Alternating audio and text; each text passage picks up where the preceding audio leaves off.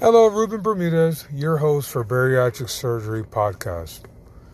You know, as I said in the first podcast, I was well over 350 pounds when I decided that bariatric surgery was for me.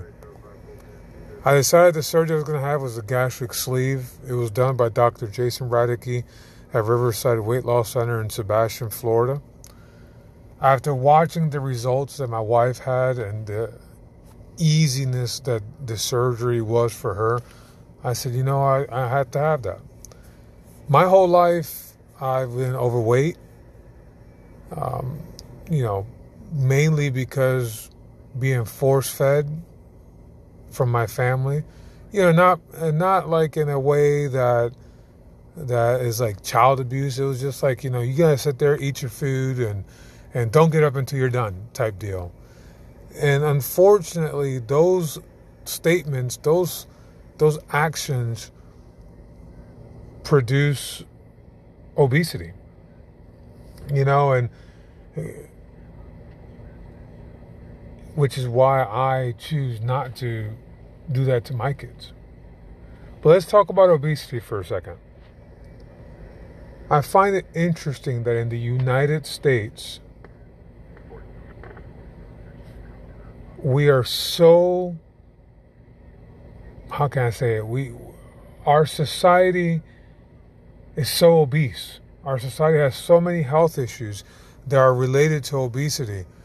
Obesity is even labeled as a disease. Yet it may be labeled as a disease, but hardly no insurance would cover bariatric surgery it takes an act of Congress almost to get your surgery covered by insurances. Doctors have to have multiple visits and have to code it certain ways. I mean, they make it so difficult. But other diseases, other illnesses, diabetes, cancer, I mean, other things that we may have get covered so easily and so quickly. And if you really come and start thinking about it, obesity is a leading cause of many other health issues like diabetes, like cancers, like high blood pressure. If we could get the obesity under control here in the United States, I think we would see a lot less comorbidities, a lot less problems, health issues within our society. you know, I had to come to the realization that I was obese, even though I went to the gym five, six, seven times a week, sometimes twice a day.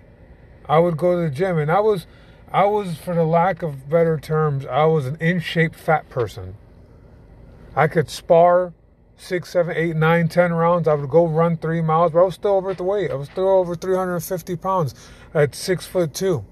My BMI level was well over 40. It's that was uncalled for. I knew that I had to change. I knew there had to be something I can do that can help me. It was a tool to maintain a healthy lifestyle. And that tool was weight loss surgery. I'm going to go ahead and take a break now for a second and hear from one of our sponsors. Well, hello, everyone. Welcome back. You know, as I was saying before, that tool that I needed to maintain a healthy lifestyle was weight loss surgery. And I want to let everyone know that it's exactly that. It is a tool for you, it is not the end all be all.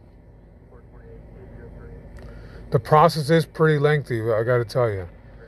I want to talk to you about the first couple things that you have to do. First of all, you got to get yourself mentally prepared because you're now going to go undergo a surgery that's going to change your life forever.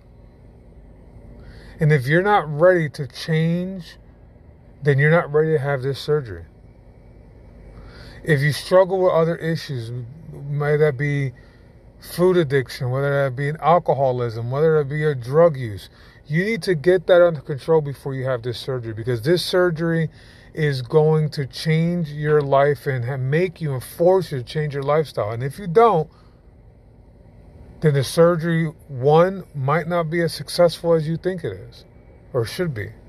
Or two, cause you have so many issues that you're actually become unhealthy and have other issues that can be life threatening, especially if you have an issue with alcoholism. So, when you first decide to have this surgery, you want to have this surgery, I'm going to tell you guys to find a physician that they do these surgeries more than anything. If I could recommend it, was Dr. Jason Radicke and Dr. Uh, Damkowski here in Sebastian, Florida. These guys specialized in these surgeries. Hundreds and hundreds of them a year. They know what they're doing. You're not going to go to the guy that just does one or two a year because, you know, it's less expensive. You want to go to the guys that do these day in and day out and could pretty much, for lack of better terms, do this with their eyes closed. Have seen uh, all types of people, have seen all types of, of, of weight loss issues, have even seen all types of complications and have had to work through those complications. You don't want the fly by night surgeon to do this surgery. It is major surgery. It may be now almost routine for Dr. Radicke and Dr. Demkowski, but it is major surgery. There can be major complications. And my wife, being a nurse on the floor where the bariatric surgeries go to, can tell you firsthand of issues that can happen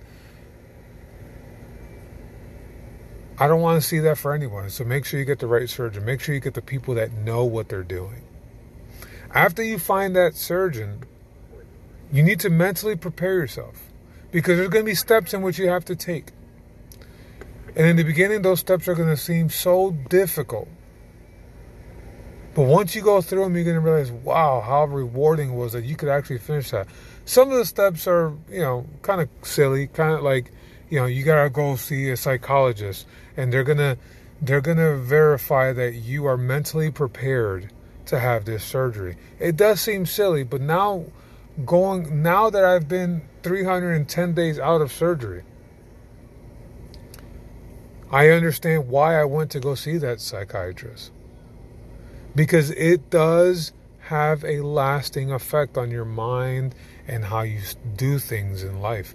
And if if you're not prepared, to not eat that piece of cake or drink that alcohol and you are a stress eater and you're not prepared to find different ways to relieve that stress versus eating then your out your results from this surgery aren't going to be what you expect you know i like to keep these podcasts and these these things to a minimum so i'm going to end it here you get a little word from my sponsors. And uh, until next time.